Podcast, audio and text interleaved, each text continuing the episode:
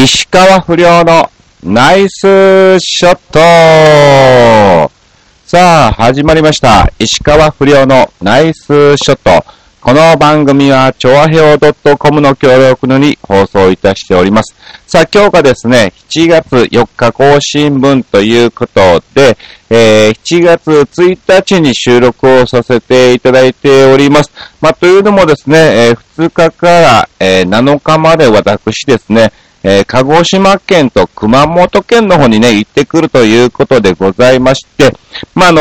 ー月火では収録できないということなので、えー日曜日にね、収録をさせていただいておりますが、まあ、今回やっと一応定時に戻ったんだね。えー20日更新分からですね、え2週間、えーまたまたね、えー通常通り戻ってきたということで、えーまあ、通常通り、えーナイスショットですね、お届けをさせていただきたいと思います。まあ、そんなに対してっていうほどではなくてですね、まあ、とりあえずですね、6月20日、えーこの日ね、更新だったと思うんですが、えーこの日にですね、中目黒トライにおきまして、まあ、押し付けの同じ事務所の仲間のね、えー今日の純子と、えー中垣美奈の二人がですね、みゆきとりんごというライブを開催したんですよ。んと二人っきりで。うん。で、まあまあ、えーまあ同じ事務所で僕もスケジュール空いてたんで、じゃあじゃあ顔出そうか、ということで、えー見に行ってまいりました。あのーすごく良かっ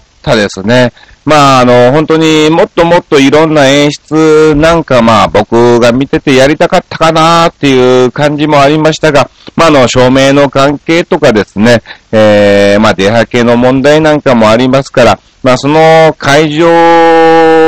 の照明にしてはまあ十分な感じでできたんじゃないかなと、えー思っておりますけども、うん。はい。えー、なかなか、あの、本当みゆき、中島みゆきさんと椎名林檎さんオンリーということなんですが、まあ、あのー中島みゆきさんは僕ちょいちょいちょいちょいは、えー聞いておりましたが、さほど別にマニアではないんですね。で、椎名林檎さんに関しては、ほんとたしなむ程度ということで、えー、じゃじゃブラブラブラチュジャーっていうのがあるじゃないですか。うん。えー、あれ以外に、じゃあじゃあ何があるの？って聞かれてもよくわからない。その知ってる曲ですらタイトルもわからないみたいな、えー、状況なんですけども、まあ、あのーちょっとマニアックすぎたのかなっていう部分もありつつ、まあ、でも、みゆきとりんごっていうね、タイトルで歌ってますから、まあ、それはそれでありなのかなっていう部分も、えー、ありますが、はい。今後、まあ、一応今回、ボリューム1ということで、2回目、3回目、えー、ね、どこでどうあるのかわかりませんけども、あるようならば、えー今後また変わった演出なんかに期待したいと思います。そしてですね、やっぱりいいなと思ったんですよ。うん。あのー単独っていうわけではないんですけども、なんかやっぱ自分のやりたいことを、自分がこれ面白いなって思ってることを、えーお客さんに見てもらって、でまあその手応えを感じながらですね、えーやったら面白いなっていうのを、えーつくづく感じまして、早速、安藤秀明に終わってから連絡して、おじさんとロボでもやろうかと、えーいうことになりまして、えーやりましょうっていうことになりましたんで、えーなんと、おじさんとロボの単独ライブ、やることが決定いたしました。イエイということで、えー、ただ、日程は未定です。はい。えー、これから本当にね、7月に入りましてですね、えー、夏休みのね、汐留パラダイスの、えーイベントも始まりますし、えー、9、10、11、12に向けてはですね、非常に、えー我々忙しい時期となりますので、うん。まあ、あのー来年、うん、えー2月ぐらいにで、やろうかなっていうのをですね、えー考えながら、まあ、本当に今までのおじさん泥棒のネタって、8割方がですね、前日完成なんですよ。うん。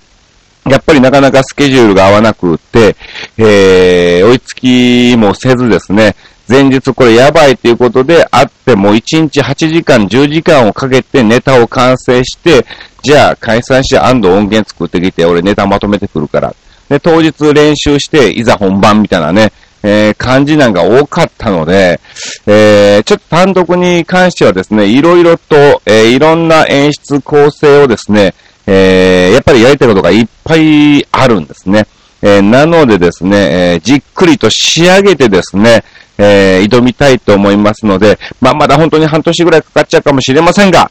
えー、ぜひぜひやるときはですね、皆さん見に来ていただきたいと思います。よろしくお願いいたします。さあ、ということで、えー、とりあえず2週間そうですね、何があったかっていうと、まあ、20日にそのライブを見に来まして、えー、21日にはですね、えー、日本テレビの方の、えー、顔合わせということで、ちょっとね、お邪魔してまいりました。まあ、あのー、そうそうたる面々と、えー、知り合いのね、えー、プロデューサーとかディレクターさんがいらっしゃいまして、まあ、あの、今年もよろしくね、ということで、えー、なりましたので、はい。まあ、あのね、7月の夏といえば、えー、皆さんお分かりだと思いますんで、はい、また機会がありましたら、ていただきたいと思います。日程とかね、詳しいのはまだ出ておりませんけども、えー、そのうち、ホームページなんかでね、えー、掲載されると思いますんで、えー、遊びに来てください。あと、そして24、25、26、27日、この4日間、なんとですね、キサラ 4days ということで、はい、えー、4日間キサラの方に出演して参りました。うん。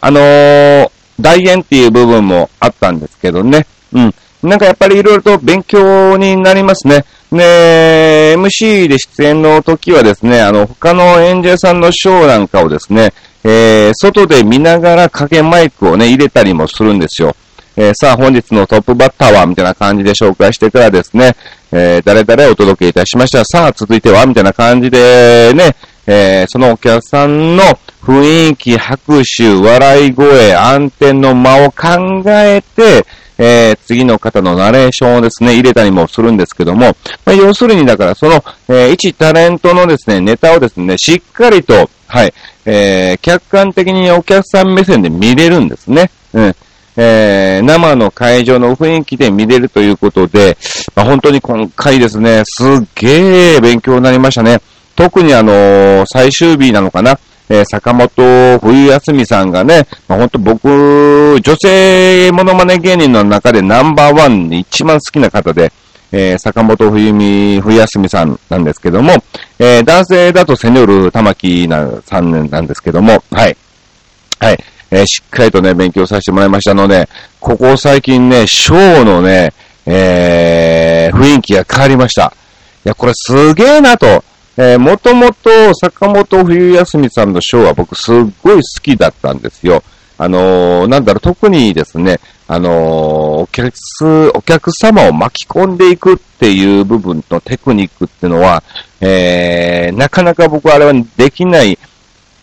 技だと思うんですね。それをですね、えー、その冬休みスタイルを入れつつ、えー、それをですね、もうあの、冬休みの空気に持っていくっていうのがですね、あ、すげえなーと思ってたんですが、今回、えー、またまた新たなショーを見させていただきまして、ガラッと雰囲気があってですね、もう見てて僕鳥肌立ちましたもんね。んで、まあ終わってからすぐにね、あの姉さんのとこに行きまして、えー、姉さんお疲れ様でしたと、はい。ちょっとすいません、一言いいですかと。うん。っていうので、まあ僕の今の気持ちをですね、伝えさせていただきましたよ。うん。あの、本当に後輩がね、そういうことを言うとですね、お前生意気やなと。うん。いや、すごかったです。今回賞変わりましたよね、と。うん。前回はこうだったのにもかかわらず、ここがこういうふうにこう変わってっていうね、僕なりの、えー、分析をした結果をお伝えさせてもらったんですよ。ほ本来ならば殴られてもおかしくないぐらいなんですよ。うるせえよ、おめえよって、おめえにやりたかねえよ、みたいなね、感じでもなってもおかしくないんですけども、いや、まあもちろん言葉を選びつつですね、いや、ちょっとどうしても、はい、あの、伝えたくてっていうので伝えさせてもらってね、いや、勉強してるねっていうことで、まあ一応ね、あの、褒めていただきました。よくわかったねということでですね、えー、言っていただきました。本当にすごいなと、えー、思いました。ぜひ皆さんね、機会がありましたら、えー、坂本冬休みさんのショー、一度ですね、えー、ご覧いただきたいと思います。あと、そうですね、そんなに何もなく、はい、えー、いろいろとですね、えー、事務作業とかですね、えー、ちょっと衣装を塗ったりとかね、えー、やっておりましたけども、まあ一応ですね、あの、ついこの間、はい、今回のテーマになっておりますね。えー、日本対、えー、ポーランド戦ということで、えー、ワールドカップが非常に、えー、賑やかになっておりますが、まあそうです。あ、と、とりあえず告知しときましょうか。はい、えー、とりあえず2日からですね、えー、7日まではですね、えー、九州の、はい、えー、と、鹿児島県と、えー、熊本の方に行っております。えー、90がですね、えー、キサラの方に入っておりまして、えー、12日が、えー、行き当たりばったりライブボリューム21ということなので、えー、ぜひぜひ来ていただきたいと思います。あとそうですね、えー、そうそう、えー、あるゴルフ雑誌の取材がですね、今月入っております。はい。えー、なので、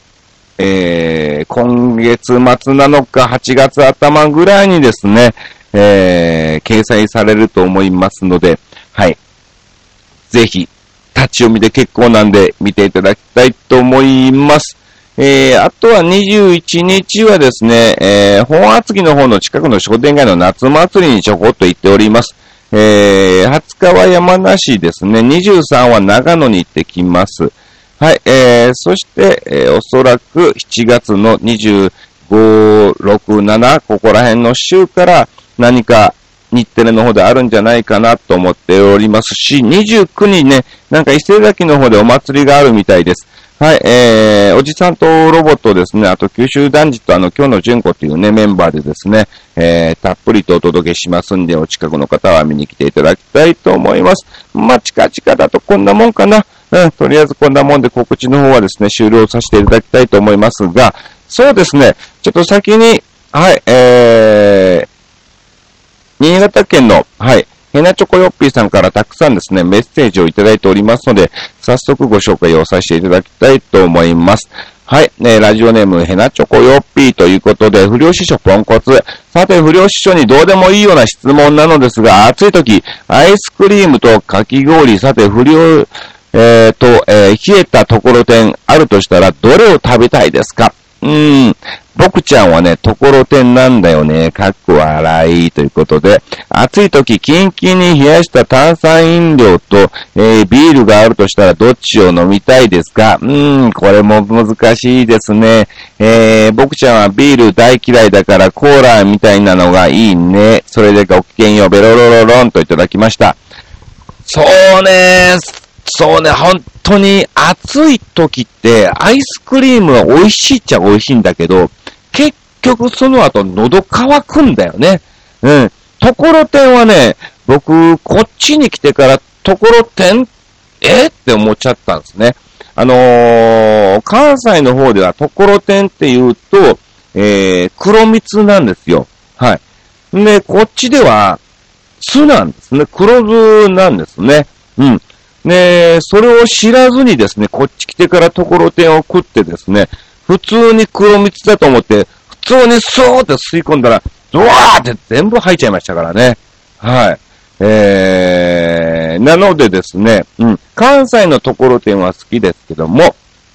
っていう感じで、かき氷だな。はい。あと、ビール、炭酸飲料とビールがあるとしたら、どっちを飲みたいですかっていうことなんですが、まあ、僕もね、えー、基本お酒はそんな飲めないタイプなので、まあ、ビールよりは、やはりそうですね、うん、あのー、コーラとかサイダーの方を飲むと思います。さあ、続きまして、ヘナチョコヨッピーさんありがとうございます。不良師匠ポンコツ。さて、不良師匠にどうでもいいような素朴な質問なのですが、ネタや情報収集も兼ねて、スポーツ新聞とかゴシップ記事満載の週刊誌とかは読まれますか、えー、自分もそのうち有名になって芸能ニュースの話題の人になりたいですか？それではごきげんよう、ベロロロロンと、えー、いただきましたが、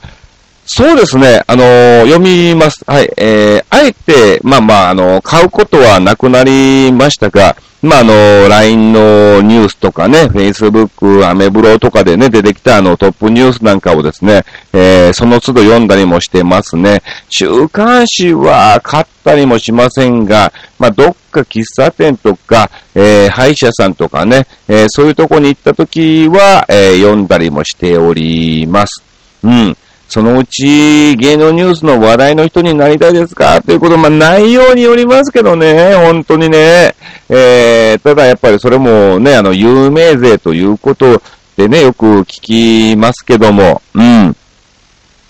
まあ、そうやって取られるようになれればいいですよね。はい。ただ、なるべくいい内容でね、お願いしたいと思います。さあ、えー、まだまだいただいております。ご紹介しましょう。はい。新潟県のヘナチョコヨッピーさん。えー、不良師匠ポンコツ。さて、不良師匠に素朴な質問なのですが、えー、好きな音楽はどんなのですか？えー、大阪出身ってことで、例えば、何や節とか河内温度ですか？かっこ笑い。えー、クラシックとか言われますと、さすが師匠、優雅ですね、と絶賛してあげますよ。かっこ笑い。それではごきげんよう。といただきました。ありがとうございます。はい。そうですね、あのクラシックとか言うはずないやろ。うん。えー、まず、合わへんし、えー、全くこの番組でも、えー、クラシックについてトークしたことは一切、えー、ないですから、うん。まあ、あの、聞き、聞きたくなる雰囲気はあるよ。なんかあの、ちょっとした自分を優越感にするために、暑い夏、あえて朝からクーラーをつけて、えクラシックをね、かけながらフランスパンをかじってね、アイスコーヒーを飲むっていうのは、あの、俺なんか優雅になったなっていう、なんかね、えー、雰囲気はしますけど、えー、やりたいなっていうね、イメージはありますが、えー、やることはないですね。そんなめんどくせえなって。うん。そういう感じだと思いますからね。好きな音楽ですか？だから僕ね、基本的に好きな音楽っていうのはなかったんですよね。えー、本当に子供の頃どっちかっていうか音楽を聴くっていうかお笑い番組を見るっていうのがね、えー、そっちの方だったんで、まあ、だから歌もね、下手なんでしょうね。はい、ありがとうございます。続いて参りましょう。えー、続いては、同じくヘナチョコヨッピーさんからありがとうございます。不良師匠ポンコツ。さて、不良師匠に素朴な質問なのですが、最近出会った超有名人、えー、著名人はいらっしゃいますか？えー、インチキモノマネ芸人じゃなくて、モノマネされている本物の方でお願いします。えー、かっこ笑い、それではごきげんよう、ベロロロロンと、いただきましたが、そうですね、インチキモノマネ芸人じゃなくてね、最近出会った超有名人。超有名人って言ったら誰になるのかな？うーん、ウッキーさん？元アニマルテーラーのね、お猿さんの方かな？はい、えー、コアラさん、宮原淳子さんの旦那の元相方とも言えばわかりますかね？はい、えー、お猿さんとかは会いましたし、そうですね、ここ最近で会っった超有名人っていうのはそれぐらいなのかな？あとはもう基本モノマネ芸人でしか会ってないですから、うん。ねえ、布施さんとかはこの間のライブでお会いしましたが、うん。それ以外に関しては、あ、コニーちゃんだね。うん。コニーちゃんね。はい。それぐらいかな。超有名人。ここ最近であったのは、うん。えー、何度かここ最近テレビ局なんかも行っておりますが、えー、誰かを見かけたっていうのもありませんでした。はい。さあ、インチキモノマネ芸人はいっぱいあってます。さあ、インチキモノマネ芸人ってなんだよって感じですけどね。さあ、行きましょう。続きまして、えー、ヘナチョコヨッピさんありがとうございます。えー、不良師匠ポンコツ。さて、不良師匠に素朴な質問なのですが、新幹線の、えー、車内、えー、販売の名物とも言える、えー、カチカチのアイスクリームって食べたことありますか、えー、あまりの硬さにびっくりして戸惑ったり、食べるのに宿泊する人もいるとか、えー、かっこ笑い。それではごきげんよう、ベロロロロンと。あ、そうなんですね。えー、基本僕ね、新幹線の車内販売は、なんも変わんないですね。オールスルーですね。うん。よっぽどじゃない限り、変わんないですね。あの、基本的に言うと、前も、早め、早め早めに僕、行動するので、えー、新幹線の、例えばですね、えー、9時発の新幹線だったら、えー、遅くてももう8時半には着いてるんですね。はい。えー、早ければもうほんと8時過ぎには着いて、えー、なんかね、買い物、弁当買ったり飲み物を買ったりとかして、えー、ゆっくりと、えー、車両に向かうっていうのが、はい、えー、遅刻すると本当嫌なので、え、基本的に早めに行くので、え、車内で慌てて買うっていうことがないんですよね。うん。え、なのでね、え、ほとんど、え、買ったことはないんですけども、うん。え、結構カッチカチのアイスクリームですか？え、意外有名なんですね。じゃあじゃあじゃあ一回今度、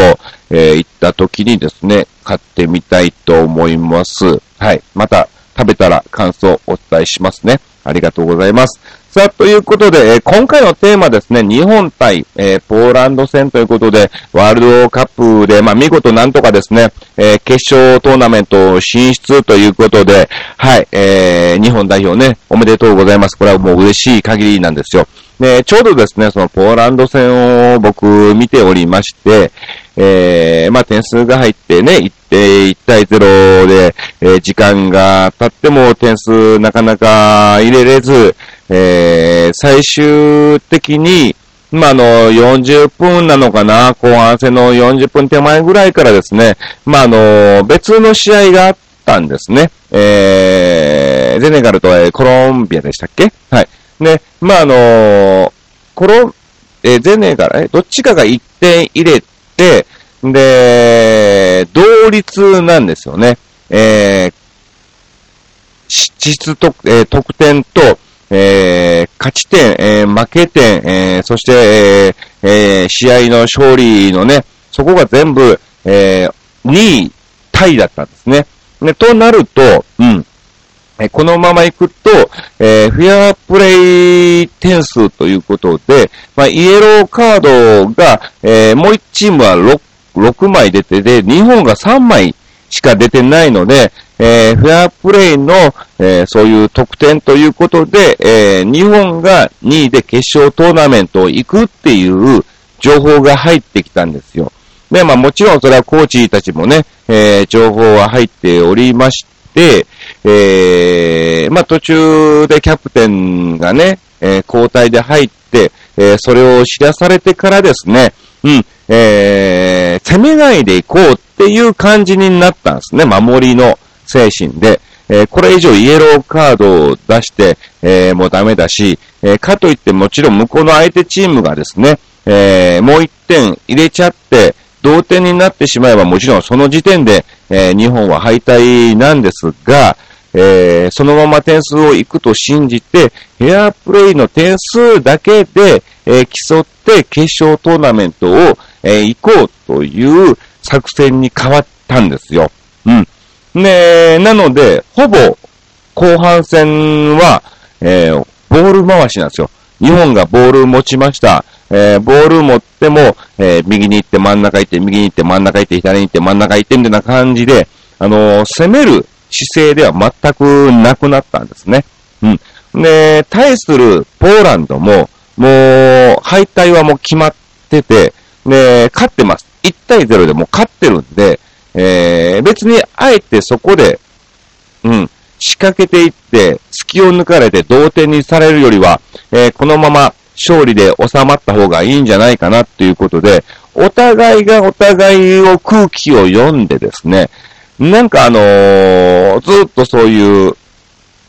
後半の10分近くですか？残りのなんとかタイムとかね、えー、入れて、えー、ずっとそういう感じでボール回しで、うん、相手もあえて取りにも行かない。日本も別に攻めても行かない。うん、えー、っていうような感じだったんですよ。で、まあそれ、もちろんね、あの、ずっと、えー、ボール何秒以内持ってるとかダメとか、えー、自分の陣地内にボールが何秒以上あると、えー、ね、えー、ダメとかそういうのもありますから、そこら辺も、えー、考慮して、えー、ちゃんと線を越えて、向こうのチームの方に、え入れつつまた戻してきたりみたいな、そういうパターンが多かったんですね。で、まあ、それに対して、まあ、僕の意見としては、まあ、これは別に決勝トーナメントへ行くための作戦として、僕はありだと思うんですよね。うん。えー、あの、要するに野球でいう牽制みたいな感じですわ。うん。えー、牽制でフォアボール出して次のやつと勝負するっていうね、えー、感じで、うん。まあ、例えばね、一塁三塁、だったらね、4番だったら、うん、えー、牽制して、えー、満塁にした方が、えー、5番バッターと勝負できるし、えー、アウトも取りやすいっていうね、えー、感じもありますから、うん。えー、そういうね、一つの、えー、試合の、えー、攻略法として僕は思ってて、別に、ああ、なるほどねっていう感じで、まあこれで決勝トーナメント、えー、とりあえず向こうのチームが同点にならない限りはいけるから、うん、えー、それを祈るしかないなっていう感じだったんですが、まあツイッターを一応その時の状況を見た限りですね、えー、これでも日本の代表かとか、うん、えー、超つまんないとか、うん、あのー、そういうのがね、ボロクソに書かれてたんですよ。それを見て、な、何なんだろうなと。うん。まあまあもちろん試合的にはつまんないっちゃつまんないですよ。ただのボール回しですから、ウォーっていうのが、えー、後半の10分は何もない状態ですから、はい。えー、つまんないっちゃつまんないんだけども、うん。じゃあ、じゃあ、じゃあ、じゃあ、それで、攻めて、うん。また相手チームに1点入れられたりとか、えー、もしくはせめてイエローカードの数が増えたりとか、退場とかなった場合でも、それでもワールドカップは敗退ですから、えー、ワールドカップね、決勝トーナメントを、えー、出る出ないによってまた、えー、先週のね、年俸なんかも僕は左右されてくると思うんですよね。うん。え、なのでですね、これは僕はプロとして別に当たり前のことだと思いますが、なんでそんなことを書くのかなっていうのをですね、今回、えー、超残念に思ったので、はい。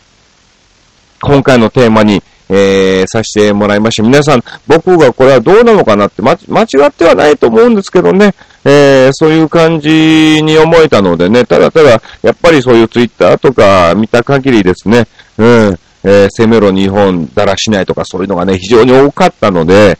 うん、じゃあ、じゃあ、じゃあ、次の決勝トーナメントで、じゃあつまんないって言うんだったら、お前たちは二度と見るんじゃねえよ、みたいなね、えー、感じの気持ちにもなっちゃいますし、うん。なんかね、あの、そういうのがありましたんで、今回のテーマにさせてもらいましたが、そうですね、えー、まずはね、これですね、えー、へなちこよっぴーさんからもいただいております。えー、今回のテーマに答える茶ということで、えー、不良師ポンコツ。さて、今回のテーマ、えー、上半期の、えー、これじゃねえか。えー、こっちじゃなかったな。こっちだな。上半期のニュースじゃねえな。はい。えー、ポーランド戦ということですけども、はい。えー、スクラップ寸前のポンコツ。えー、さて、今回のテーマ、えー、もう、スクラップされてますね。もう完全に僕、砂鉄みたいになってますからね。え今回のテーマ、ワールドカップ、えー、日本対、えー、ポーランドの試合についてですが、えー、ポーランドはめっちゃ強かったので、日本もフェアプレーで、え、前線したが一歩及ばず1対0の、え、僅差で負け、え、ただけでしょ。よくある普通のサッカーの試合で、なんかおかしなことありましたっけ？え、新潟県出身で、ドイツ、え、ブンデリスリーガー、ハンブルーガー、SV の、え、キャプテン、えー、坂井隆則高徳かな？選手も、坂井選手もフル出場したし、いい試合だったな。次の試合にも出てほしい。ゴール決めてほしい。それだけ。それではごきげんよう。えー、マジマンジ固めといただきました。ありがとうございました。うん。あ、いいですね。こういう感じで見てもらうのはいいです。はい。普通に残念ながら負けたけども、いい試合でしたっていいですね。えー、同じく、えー、レギュラー坪井さんからもいただいております。えー、サッカーは興味の対象外であることに加えて、ポーランドや日本が世界ランキングでどのぐらいの位置にいるのかは知りません。試合結果はここを見て1対0で敗戦と今知りました。えー、ちょっと聞かれていることがよくわからないのですが、えー、この敗戦が、えー、問題になっているのですか、えーこの大会の寸前に監督が交代したことは知っていますが、まさか大会期間中にまたしても監督交代とか、いやいや、それはないです。負けは負けで取り消せないのですから、次の試合に向けて練習なりミーティングなりすればいいと思います。そうだよね。えー、今の時点で、えー、このぐらいしか書けないですが、スポーツウォッチャーという番組は見ているのですが、えー、サッカーのコーナーは見ません。えセルジオのおっさんが出てますよ、出てますね。え今夜は見て勉強してみます。えそれでは兄さんが私たちリスナーに問いたいことが、え把握できたら明日の10時までにまたコメントしますね。あ、そうそう。坂本冬休みさん元気そうですね。そう。石川不良さんが、え、日本放送の、え、生放送に出る前日、同じコーナーに出て、えー、明日の石川不良くんも面白いですよと言ってました。わ、嬉しいですね。いや、超嬉しいですね。あのー、この日本放送も、あのー、坂本冬休み姉さんからいただきまして、不良くんラジオ出る？っていうことで、えー、誘っていただきましてですね、出させてもらったんですよ。えー、加藤めぐみ時代からは、えー、見てますが、この人のモノマネは、何々さんですとか、え、言われなくてもわかります。つまり、初めて、え、初めて急に見ても、えー、誰のモノマネかわかるプロですね。そうだよな。私、えー、柿花の番組に、えー、2回ほど電話出演しましたよ。おほほほほって、おお、俺より多いじゃねえか。本当に。ね何喋ったんだろうね。ぜひ、その時に、うん、石川不良さんのファンですとか、ぜひ言ってほしいですね。えー、ぜひ3回目の時にですね、えー、僕の名前を出していただきたいと思います。よろしくお願いします。ああ、なるほどね。まあ、こんな感じで、うん。まあ、負けたということだけのね、情報で、まあ、本当に僕が言いたかったのは、もう、勝ち負けじゃないくて、その後半の残りのね、うん。えー、約10分間の、えー、試合の流れっていう部分に対して、あまりにも世間が冷たかったので、えー、いやいや、そういうことじゃないでしょ。これはプロの戦いで世界大会ですよと。うん。本当に、プロでやってて、皆さんはそのサッカーで生計を立ててて、お金をもらってるわけですから、うん。一つの試合、一つのゴール、一つのね、イエローカードがどんだけ、えー、大切かって、うん。じゃあ、じゃあ、決勝トーナメントに行くことが、やっぱ最優先じゃないなのかなっていうのをね、僕は本当に思いましたので、えー、ちょっと世間のね、冷たい、えー、ちょっとツイッターのつぶやきに、えー、と思いつつ、今回のテーマにですね、ちょうどタイミングが良かったんで、えー、させていただきました。ありがとうございました。はい。えー、ということでですね、そうですね、えー、次回、とりあえず、行ってきます。はい、明日から。九州。ね。えー、また2週間後にお会いすると思いますんでね。はい。えー、だんだん暑くなってます。本当に皆さんのくれぐれも夏バテしないようにお元気で、えー、過ごしてください。以上、石川不良のナイスショットでした